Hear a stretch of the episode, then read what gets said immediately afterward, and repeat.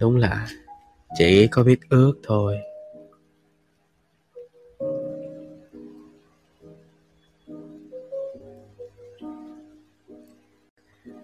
Bữa giờ em like nè, có thấy ai vô đâu. Mọi người đâu có thích giọng của em. Mọi người chê em. Mọi người nói em ờ, giọng không hay. Mọi người nói em là like không có hấp dẫn. Nên mọi người không có vô. Buồn lắm. Mọi người, mọi người không có ai thương em hết. Mọi người mọi người hát khổ em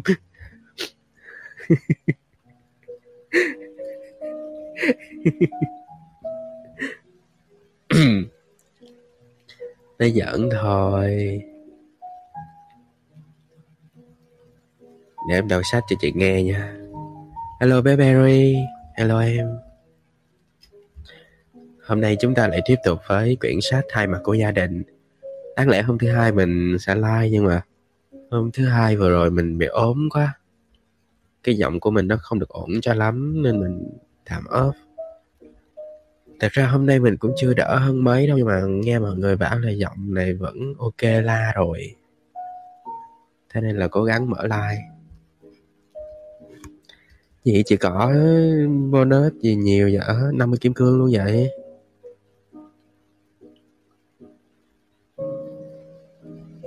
Ừ, anh bị uh, nghẹt mũi, hơi sốt một tí nhưng mà đỡ rồi. Mà Berry nghe giọng của anh có ok lao không? chịu trả đây, trả như thế nào giờ? Em có 8 kim cương à, trả chị như thế nào vậy?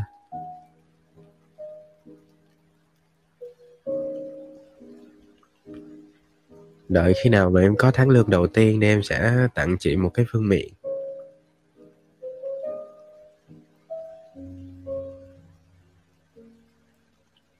Thì hôm nay chúng ta lại tiếp tục với quyển sách hai mặt của gia đình ha. Quyển này là của Choi Kang Hyun. Đây là một quyển sách nói về tâm lý gia đình, nói về những ờ, uh, góc khuất trong gia đình và cách để chúng ta giải quyết chúng để chúng ta xây dựng một gia đình hạnh phúc hơn. Yêu thương nhau hơn.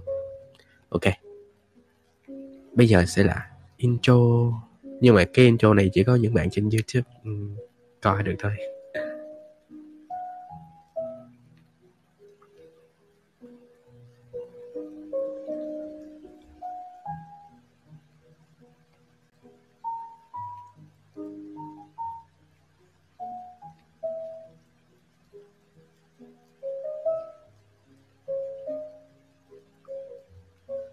Mà bé Barry có nghe được tiếng nhạc không? Tiếng nhạc nền có nhỏ quá hay là có bị lớn quá không? Barry ơi, em còn ở đó không vậy?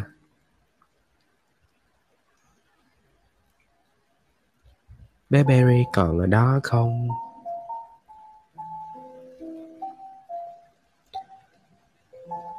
Rồi, chọn rồi đó.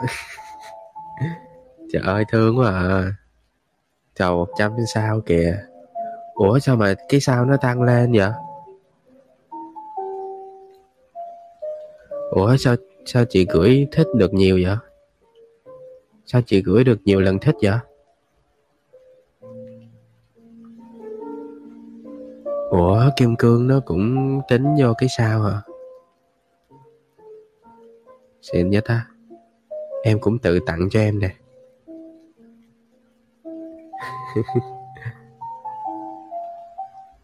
em cũng tự thả thả hoa cho em. Đó, sẽ đâu.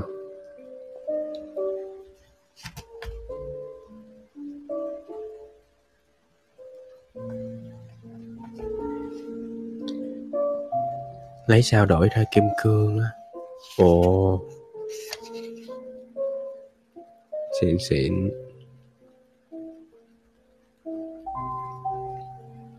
thì ra là vậy. Ok. Ôi chào bé súp lơ.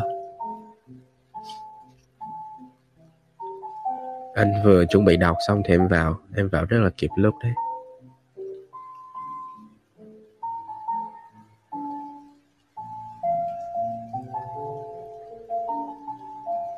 Sao sao mà buồn rồi? Sao lại thả mặt khóc rồi? Hôm nay thi không tốt hả? Chào bạn hà mai linh. Chào bạn nhé. À, ở trên ở trên web có thể set được quản lý không ta? Ở trên web không có set được quyền quản lý mọi người ạ. Tôi không ạ, ok. Chào chú, sao lại chào chú rồi? sao lại chào chú, tôi còn trẻ lắm. Trời ơi. Chị top một bạn em. Ai ai uh, ai tự tin mình là Ricky thì hãy uh, giật vương miệng của chị cỏ. Chào chào bạn. Văn em ghi sai mã đề, trời ơi. Không, nhưng mà không sao đâu thì ở trường đúng không? Ghi sai mã đề thì liên hệ với cô giáo chủ nhiệm thử cảm ơn hà đã thả sao nè ờ hà có biết mình không ta? Hà có phải là người quen của mình không ta? Em không. Ok. Vậy thì à, càng cảm ơn em nha. Anh chuẩn bị đọc sách đó cuốn sách có tên là hai mặt của gia đình của Choi Kang Hyun. Nếu mà em à, nếu mà em em có thời gian thì ở lại nghe nhé hello hello con Chí Hà, hello em. Mất ít nhất 4 điểm. Oh my god. Lần sau nhớ cẩn thận hơn nha, còn thấy môn nào nữa không? Ok, bé xếp lơ học bài ngoan. Mình sẽ bắt đầu đọc cho mọi người nghe nhé. Câu chuyện đầu tiên của chiếc live hôm nay.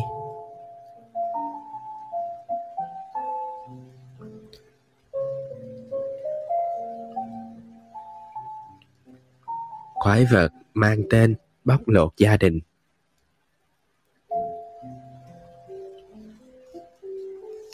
mẹ cô rất nghiêm khắc và lạnh lùng với con gái ngay cả khi trời bớt chợt đổ cơn mưa như chút nước, mẹ cũng không bao giờ mang ô đến trường đón cô.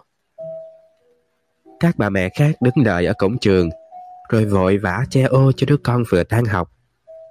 Còn mẹ cô không thấy bóng dáng đâu. Có khi mẹ bận việc đi đâu đó.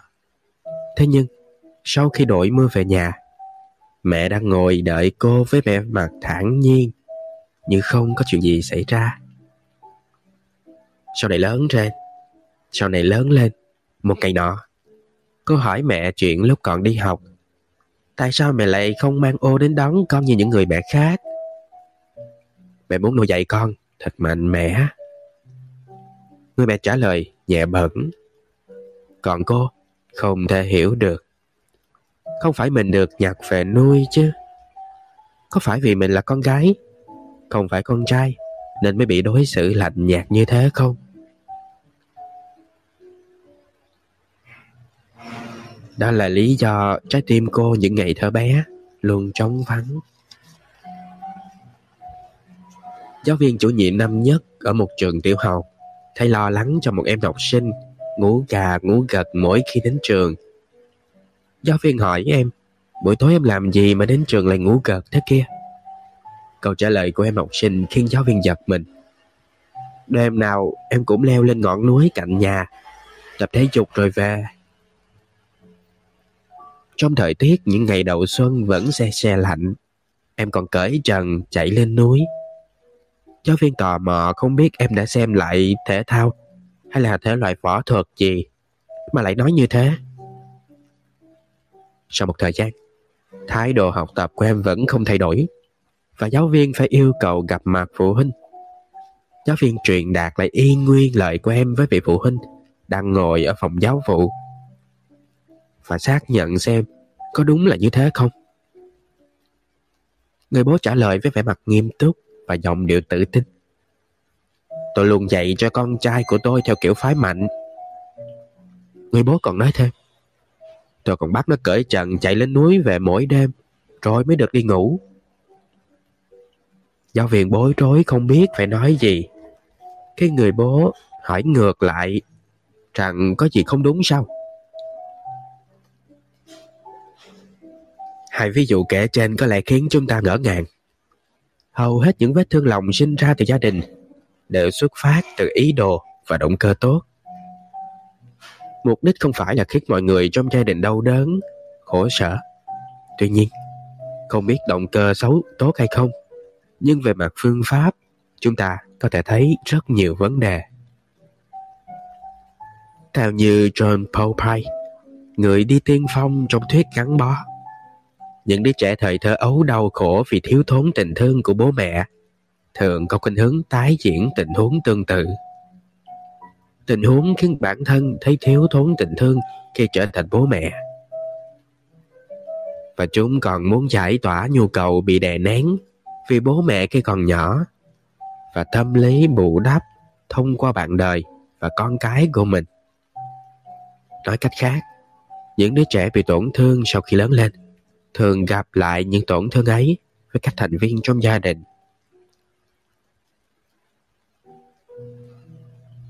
Người khiến gia đình mệt mỏi Bóc lột vốn là thuật ngữ xã hội học và trong chủ nghĩa mát bóc lột còn có nghĩa là giai cấp sở hữu tư liệu sản xuất lấy sản phẩm của giai cấp lao động mà không chi trả chi phí phù hợp. Hay có thể nói, bóc lột phát sinh trong quan hệ giai cấp.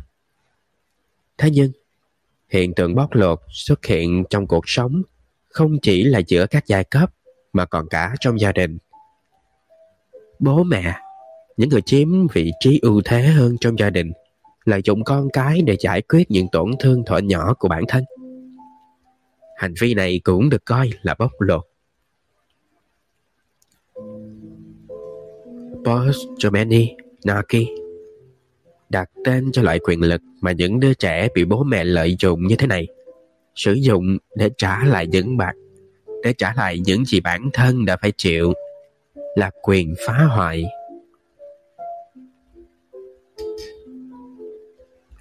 Destructive Element Như câu, không cam lòng, chúng ta thường hay nói, nhiều người có xu hướng sử dụng quyền lực với người yếu thế hơn ở mức độ tương đương, hay thậm chí là ở mức bản thân đã phải chịu. Hơn mức bản thân đã phải chịu. Vậy nên không có gì là lạ. Khi người con dâu ba năm sống như kẻ điếc, người mù, người câm với mẹ chồng, khắc khe lúc có con dâu, trở thành người mẹ chồng hà khắc, không khác gì người mẹ chồng của cô ấy. Hay như những con nhân đã từng khổ sở lúc còn ở cấp thấp, biến thành một cấp trên thường xuyên bạo hành. Chung hình phạt với các bên nhì sau khi được thăng cấp. Sử dụng quyền phá hoại còn là một phần của vấn nạn nhũng nhiễu quân nhân cấp thấp, bạo hành, bạo lực mãn tính trong quân đội. Khi những đứa trẻ lớn lên và luôn phải trả lại những tổn thương đã phải chịu đựng trong quá khứ thế hệ con cháu mới lại bị bóc lột và bị lợi dụng. Cứ như vậy, vấn đề của gia đình liên tục tiếp diễn, chuyển giao xuyên thế hệ. Hành vi phá hoại như thế này trong mối quan hệ với gia đình mà không phải ai xa lạ, để lại nỗi đau âm ỉ trong lòng người bị hại. Bởi đến cả gia đình, những người chúng ta luôn dựa dẫm và tin tưởng nhất trên thế gian này cũng không thể tin được. Những người sử dụng quyền phá hoại luôn khiến gia đình họ khổ sở, không mục đích. Họ làm mọi người trong gia đình mệt mỏi, buộc gia đình bằng những quy định vô lý, nghiêm khắc.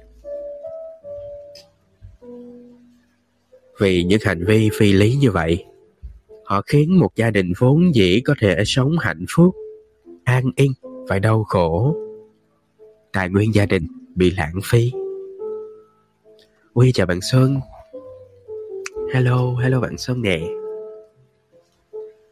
Bạn Sơn nghe giọng mình có ổn hơn ngày hôm qua chưa? Ổn hơn ngày hôm trước chưa? Ờ, tại vì 9 giờ mình có việc á Nên là phải ờ, uh, like sớm một xíu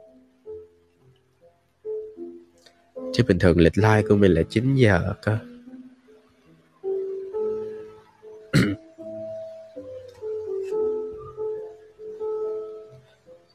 một sinh viên đại học đến nhờ tôi tham vấn có mâu thuẫn sâu sắc với bố.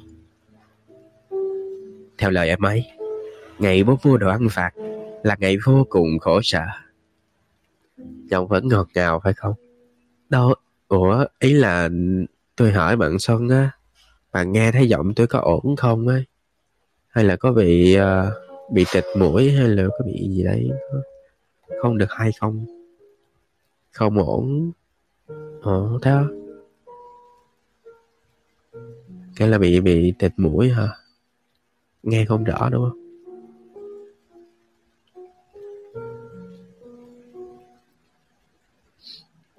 Đúng là kiểu vẫn bị tịt mũi á. Nhưng mà nghe nó cứ sao sao á, thì kiểu tôi cảm nhận là cái sao sao á. Nhưng mà nếu như hôm nay vẫn không like nữa thì nhạt nhạt. Đúng rồi.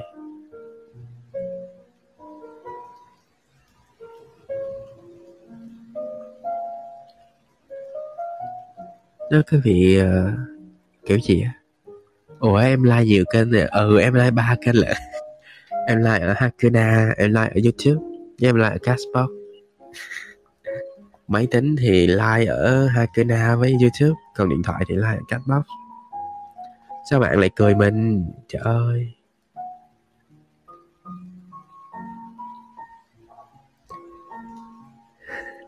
Like ở nhiều nơi để ờ, đáp ứng nhu cầu của nhiều đối tượng. Không biết bao giờ mới khỏi bệnh đây. Thiệt luôn, ngày nào cũng uống thuốc á.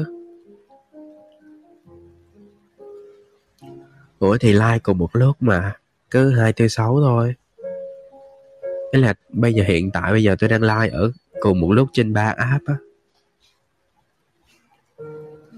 Mà giọng vẫn thế vẫn thế là vẫn vẫn tịch tịch đúng không?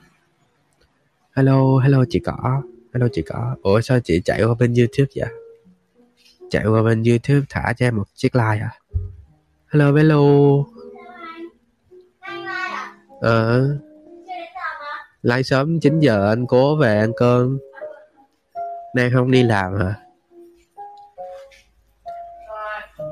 Ừ kiểu tôi vẫn bị thịt mũi á bạn Xuân à. Sáng nay còn hơi bị sốt sốt nữa, Xong uống thuốc cái đỡ sốt Tính ra nó sốt đi sốt lại ba lần rồi.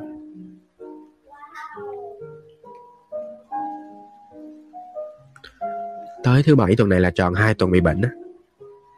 Hôm nay thứ tư à, thứ tư là 10 ngày.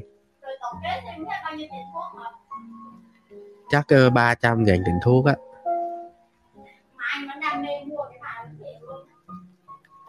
Thôi hôm sau anh sẽ mua chỗ bà khác.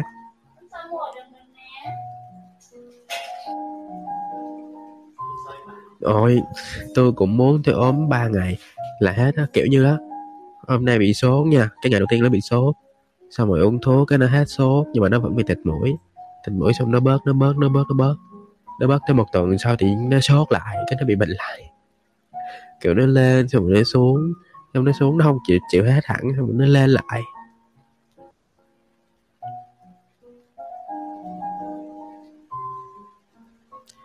Ai, nhưng mà tôi sợ đi khám lắm. Đi khám tốn nhiều tiền.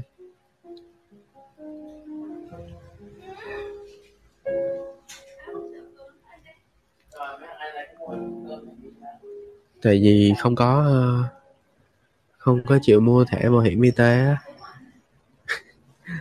Lúc đầu năm á nhà trường ờ, kêu đóng tiền bảo hiểm y tế nhưng mà thấy thôi khỏi đóng tức là không mua bảo hiểm y tế.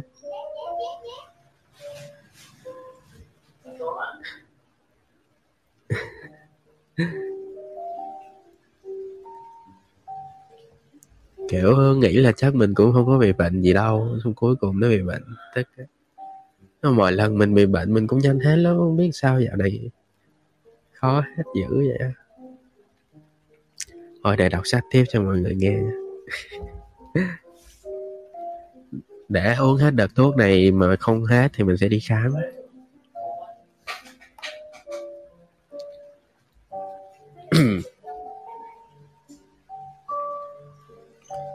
một sinh viên đại học nhờ tôi tham vấn, có mâu thuẫn sâu sắc với bố.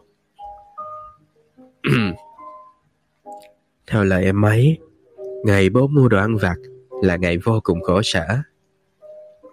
Bình thường, nếu được bố mua đồ ăn vặt, cả nhà ai ai cũng vui.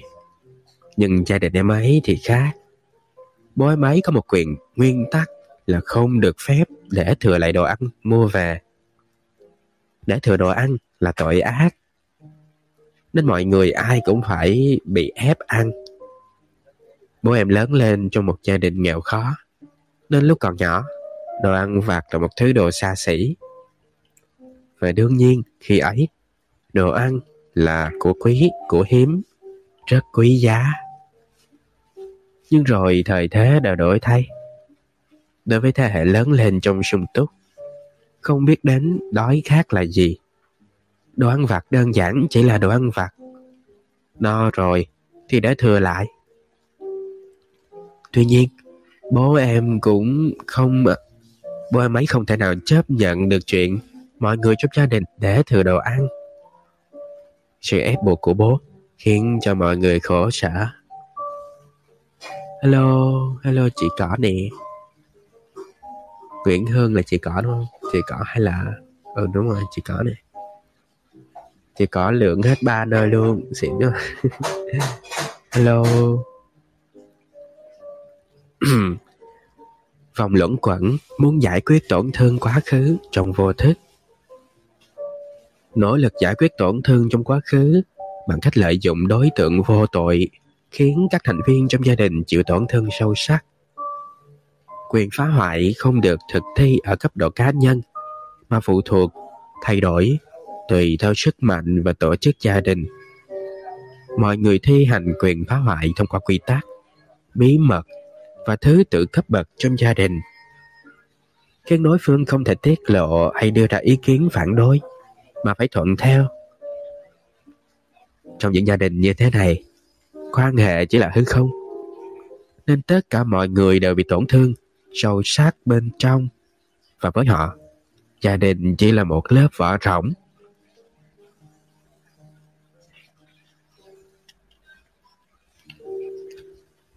Trong số những người mà tôi biết, có một người phụ nữ cực lực làm việc ở một công ty bảo hiểm mỗi ngày. Dù chồng cô sở hữu khối tài sản hơn 10 tỷ won bao gồm cả các tòa nhà. Mọi người xung quanh ai ai cũng nói cô. Nào là lòng tham tiền tài không đáy, nào là còn muốn giàu có đến mức nào mà lăn ra làm việc như thế. Thế nhưng, cô ấy chưa từng được nhận một xu tiền sinh hoạt từ chồng sau khi kết hôn. Chồng cô ấy lớn lên trong một gia đình nghèo khó và phải trải qua nỗi đau bố mẹ ly hôn vì chuyện tiền bạc. Nghĩ rằng tất cả mọi nỗi đau đều do tiền. Nên chồng cô lao vào làm việc để kiếm tiền như một con thiêu thân. Từ lúc còn trẻ, chồng cô chỉ tuyên tâm vào làm việc. May mắn là chồng cô có tài kinh doanh, nên sớm kiếm được rất nhiều tiền. Thế nhưng, số tiền chồng cô kiếm được không phải là vì gia đình, mà đó chỉ là cách phục thù quá khứ đã bị bố mẹ bỏ rơi và sống trong cô đơn.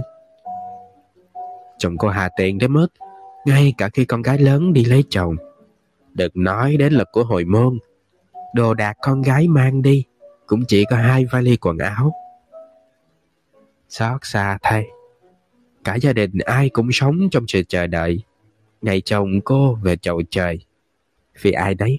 Đều mệt mỏi vì cái sự hạ tiện của chồng cô. Dì hello với Văn Dì bà Xuân nói xấu tôi. Thì để coi uống thuốc hết tuần này mà không hết thì tuần sau đi khám.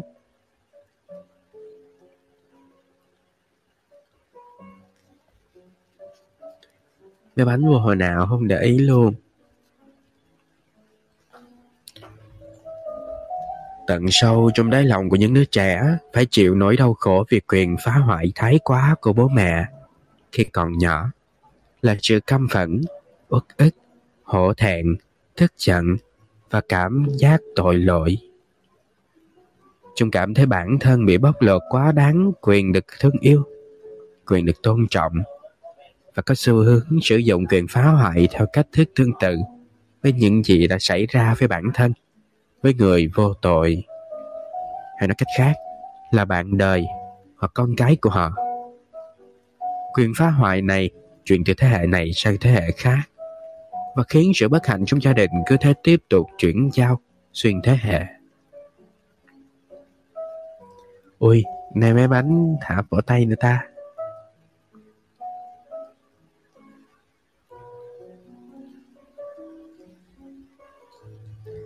Con đợi hết rồi. Tại vì còn thuốc á, uống cho hết thử xem. À bé bánh Tại vì mấy anh đọc sớm á Mấy anh đọc lúc 8 giờ 8 giờ rưỡi hay sao á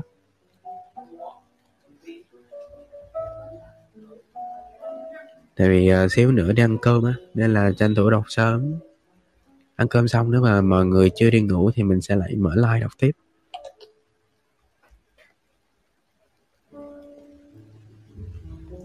Tôi thật sạc pin điện thoại này. mà bé anh đang mở like Hakuna trên laptop đó anh kiểu vừa mới phát hiện ra là Hakuna có thể like trên máy tính.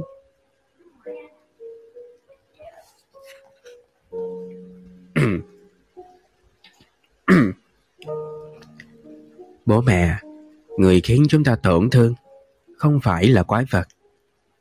Giống như hầu hết các trường hợp họ chỉ là những con người bình thường sống những năm tháng khó nhọc. Và phải chịu khổ, chịu tổn thương trong các mối quan hệ gia đình phi lý. Khi không thể hiểu được tập Ủa bên đây không có ai. Ở bên bên Hakuna có mỗi chị cỏ. Ủa thế like mấy nơi? Đúng rồi Like một lúc ba nơi. Ừ giờ mấy anh mới biết.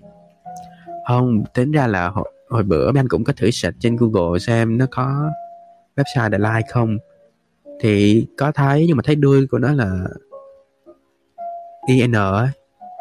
Nên tưởng là server nước ngoài không có like được. Ai ngờ sau khi đăng nhập vào thì nó tự chuyển server về Việt Nam. Yeah. Đúng rồi các bạn Xuân mình đang like cùng một lúc ba nơi ấy Hakuna, Castbox với YouTube.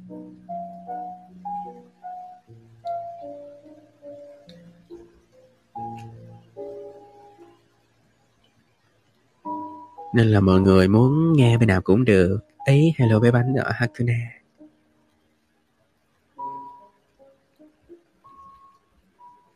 Nghe nhiều nơi trời Đúng rồi mọi người cứ qua bên Hakuna thả một ngôi sao nè. Xong rồi qua bên YouTube thả một cái like. Nói chung mọi người nghe ở đâu cũng được. Tại vì uh, mình like ở trên này để có thể lưu lưu trữ lại thôi. Còn thực chất là mọi người like ở đâu cũng được. Ồ oh, hello Ly Lily này là là ai vậy ta? Ủa không nhìn thấy được cái avatar nên không biết được tại vì mình mình có mấy đứa em tên Ly lận. Hello Ly nha. Cảm ơn em đã ghé. Nếu được thì thả cho anh một uh, like một share một subscribe nhé.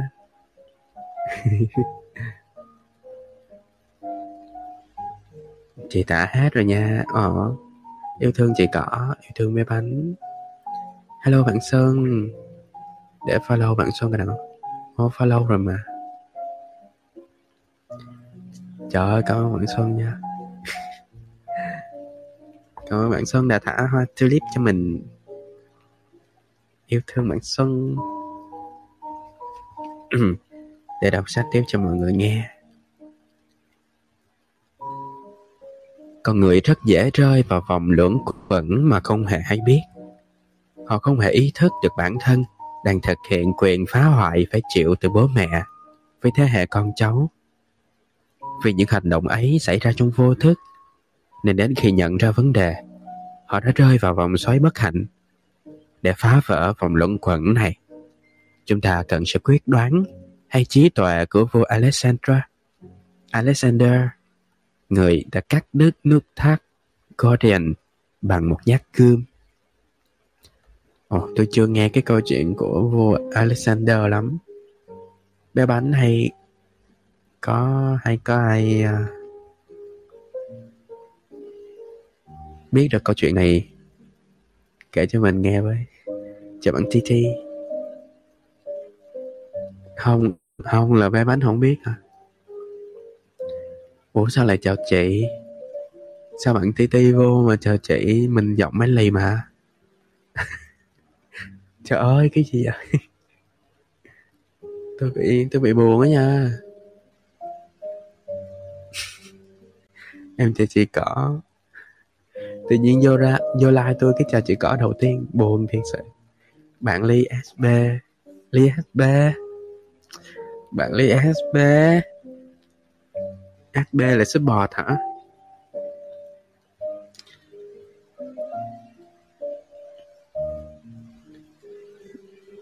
Gợi ý thêm tí nữa đi bé ly anh vẫn chưa nhận ra sb sb là súp bò á. À sabun. À Sabun. Ờ Sabun Sabun. À bạn Lily. Bé Lily có bông hoa cúc đúng không? Bé Lily có bông hoa cúc đúng không? Ok, nhớ rồi.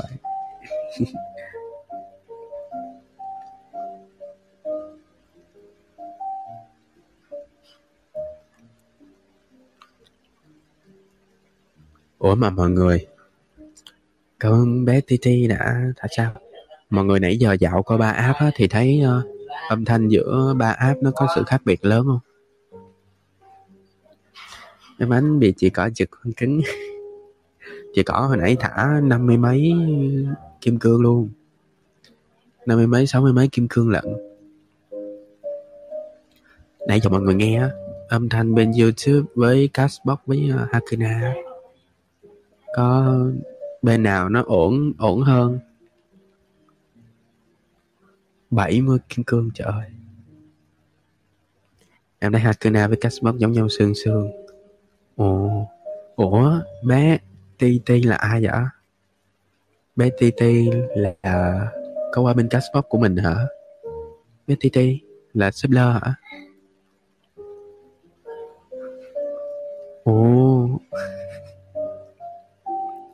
Bên này nghe rõ hơn Cashbox luôn.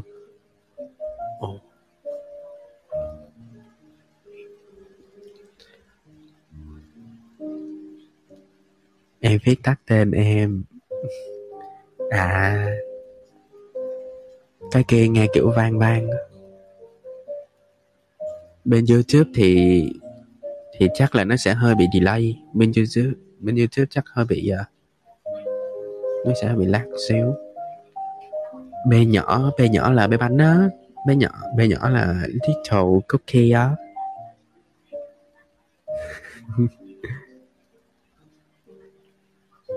Ok, để đọc tiếp cho mọi người nghe. Cả tiếng giây đồng hồ. Ủa? Có đồng hồ đâu mà tiếng giây đồng hồ.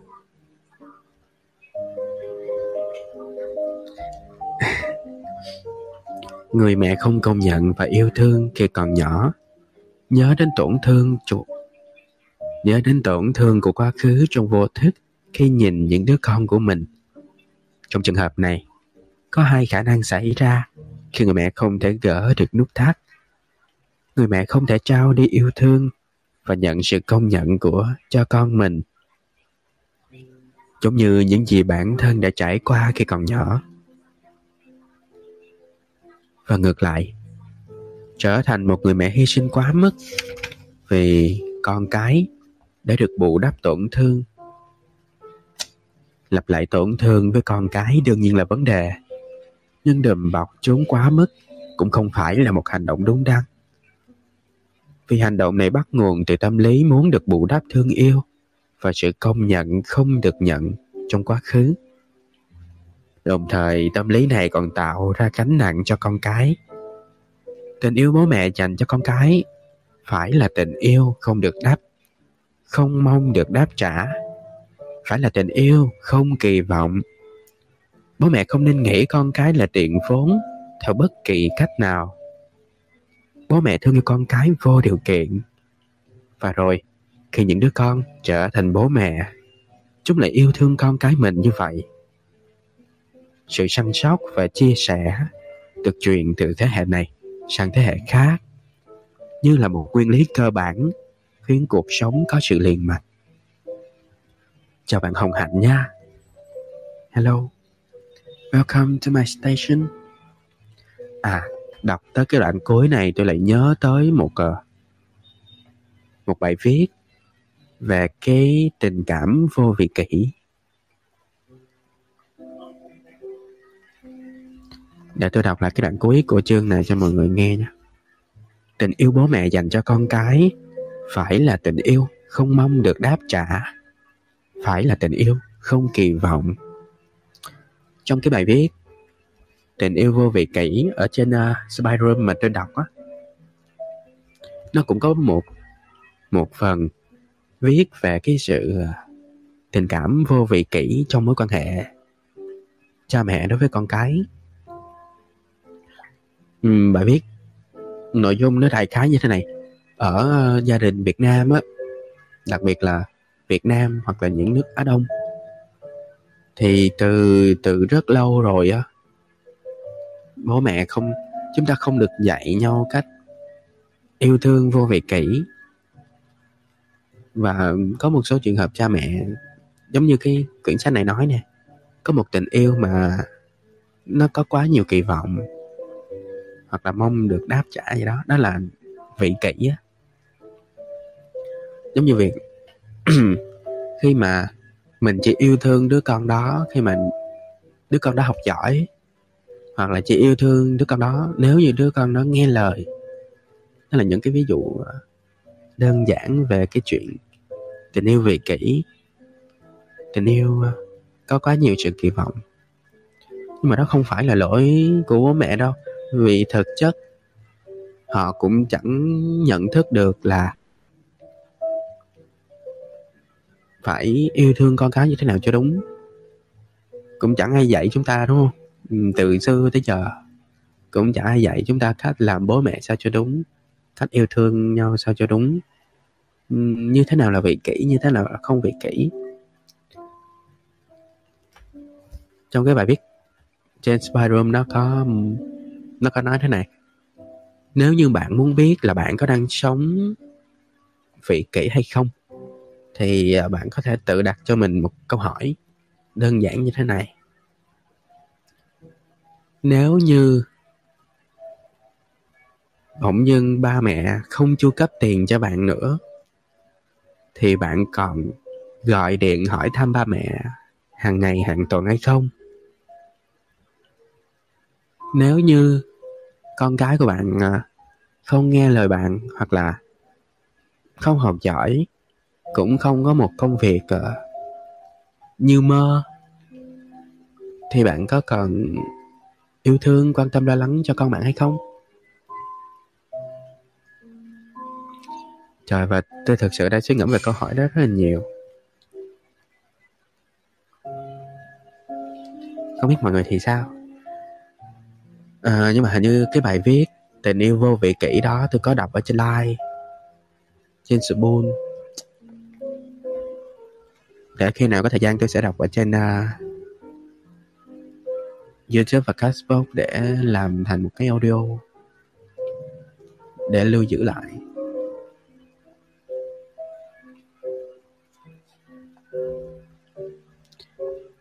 Ok chương tiếp theo nha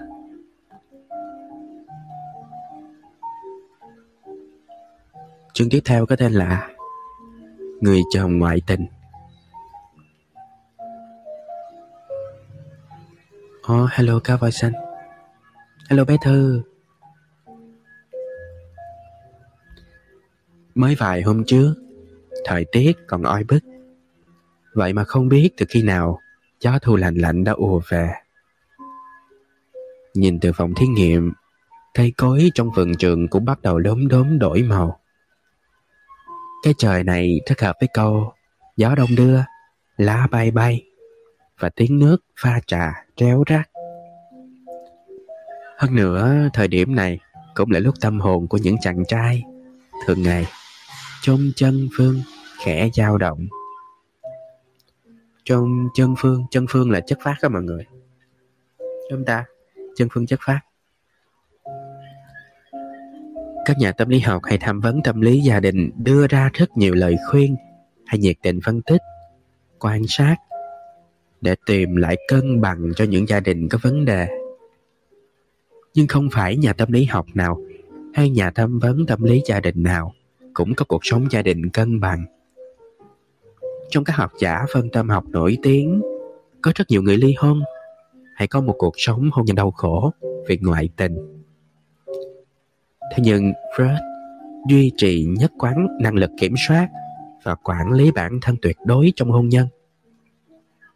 Ông không bao giờ liếc mắt đưa tình. Cả một đời trong mắt chỉ có vợ mình. Tuy nhiên, đến cả Freud cũng không thể chia sẻ với vợ chuyện công việc, học hành của bản thân. Còn một giai đoạn nổi tiếng là sau khi Freud qua đời, vợ ông nhận được yêu cầu chia sẻ về công trình phân tâm học của Freud từ một ký giả. Và bà đã hỏi lại rằng, phân tâm học không phải là một hình thái của văn học khiêu dâm hay sao?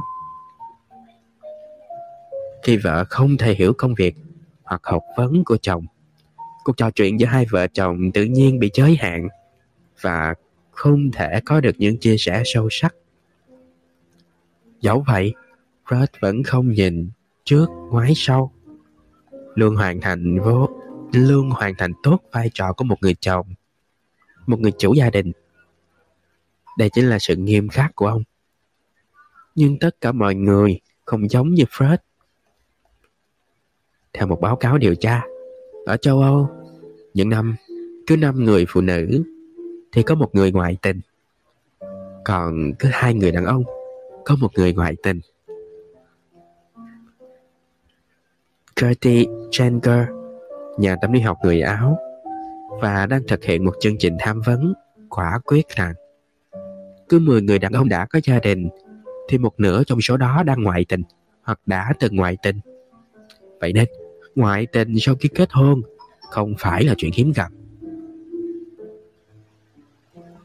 Lý do đàn ông hết lòng vì gia đình ngoại tình. Đàn ông thường có ý nghĩ ngoại tình sau khi kết hôn khoảng 3, 4 năm. Thực tế không phải ai cũng như vậy. Có nhiều trường hợp ngoại lệ. Ví dụ như, có người bị cuốn, có người bị cuốn hút bởi một người con gái xinh đẹp, là khách mời trong lễ cưới của bản thân và có ý nghĩa ngoại tình. Tâm lý học phân tâm, phân loại những người như thế này vào nhóm người nghiện sex. Đây là trường hợp one night stand thường thấy đó mọi người. Hello Đạt. Ờ, để coi. Để cố gắng đọc hết phần này. Rồi sẽ đi ăn cơm nha mọi người. Ngoài những trường hợp đặc biệt như thế này, ham muốn ngoại tình vẫn luôn tiềm ẩn ở những người đàn ông. Liệu rằng những người đàn ông chăm chỉ đi làm, được mọi người xung quanh công nhận năng lực, có tránh được chuyện ngoại tình hay không? Tất nhiên là không. Ngoại tình không chỉ là vật sở hữu riêng của những người đàn ông không hết lòng với gia đình và công việc. Ngoại tình còn là ngược lại. Nhiều người đàn ông được công nhận, giỏi quản lý bản thân trong các cuộc cạnh tranh khốc liệt hay khi căng thẳng, cô đơn những cuộc cạnh tranh khốc liệt hay khi căng thẳng, cô đơn hơn chúng ta nghĩ rất nhiều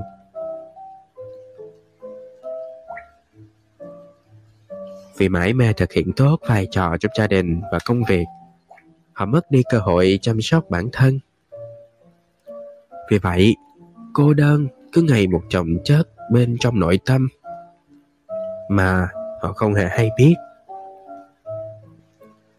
Hơn nữa, đàn ông Hàn Quốc sau khi tốt nghiệp đại học chỉ biết đến gia đình, công việc. Họ dần đánh mất các mối quan hệ cá nhân, thân thiết. Khi sự thiếu hụt cảm giác thân mật trọng chất, khi sự trống rỗng, cô đơn, đục khoét trái tim. Nếu có nếu có đối tượng nào đó có khả năng ngoại tình xuất hiện cho tim họ rất dễ sao động. Những người này thường chăm những người ngày thường chăm chỉ có xu hướng bổ sung năng lượng bị tiêu hao vì chăm sóc gia đình và xử lý công việc bằng cách ngoại tình. Họ muốn thoát khỏi cuộc sống cố hữu bằng hành vi lệch lạc. Họ muốn nạp năng lượng và sức sống bằng ngoại tình. Thế nhưng, họ lại không hề có ý định ly hôn với vợ. Mà viện cớ này cớ kia, khi đối tượng ngoại tình yêu cầu kết hôn. Và có không ít người sau khi ngoại tình còn nhiệt thành với vai trò người chồng người bố khi về nhà. Cái này là gọi là gì ta? Bỗng nhiên anh đột ngột trở nên uh, tốt hơn tức là anh đang có một tội lỗi đang muốn che giấu. Điều này làm quấy nhiễu sóng máy radar dò tìm ngoại tình. Vốn dĩ đã là bản năng của người vợ. Người đàn ông ngoại tình phát huy được năng lực này là vì không muốn đánh mất vợ con hơn, chứ không phải vì thói quen hay thông minh. Rất nhiều người nghiện đại sa sorry. Rất nhiều người hiện đại xa vào chuyện nghiện ngập. Có rất nhiều kiểu nghiện, như nghiện công việc, nghiện mua sắm, nghiện rượu. Nhưng một trong những triệu chứng nghiện thường thấy ở người hiện đại là nghiện sex và nguyên nhân là do thiếu cảm giác thân mật. Người hiện đại không còn là người nông dân của thời đại nông nghiệp. Sáng thức dậy khi mặt trời lên ra đồng làm việc và gặp gỡ những con người trong ngôi làng vẻn vẹn vài trăm mét đồng đồng ruộng. À nhắc tới uh, thiếu cảm giác thân mật thì nếu mà mọi người chưa biết á tình yêu được uh, não bộ giật dây bởi bảy loại hóc môn chính. Và một trong số đó có một hóc môn được gọi là hóc môn ôm ấp hay là hóc môn thân mật á. Nó tên là oxytocin. Nó cũng là một, một loại hóc môn có ở phụ nữ thời kỳ sau khi sinh giúp cho việc tiết sữa. Nhưng mà trong tình yêu thì nó có tác dụng thúc đẩy cảm giác uh, muốn được ôm ấp.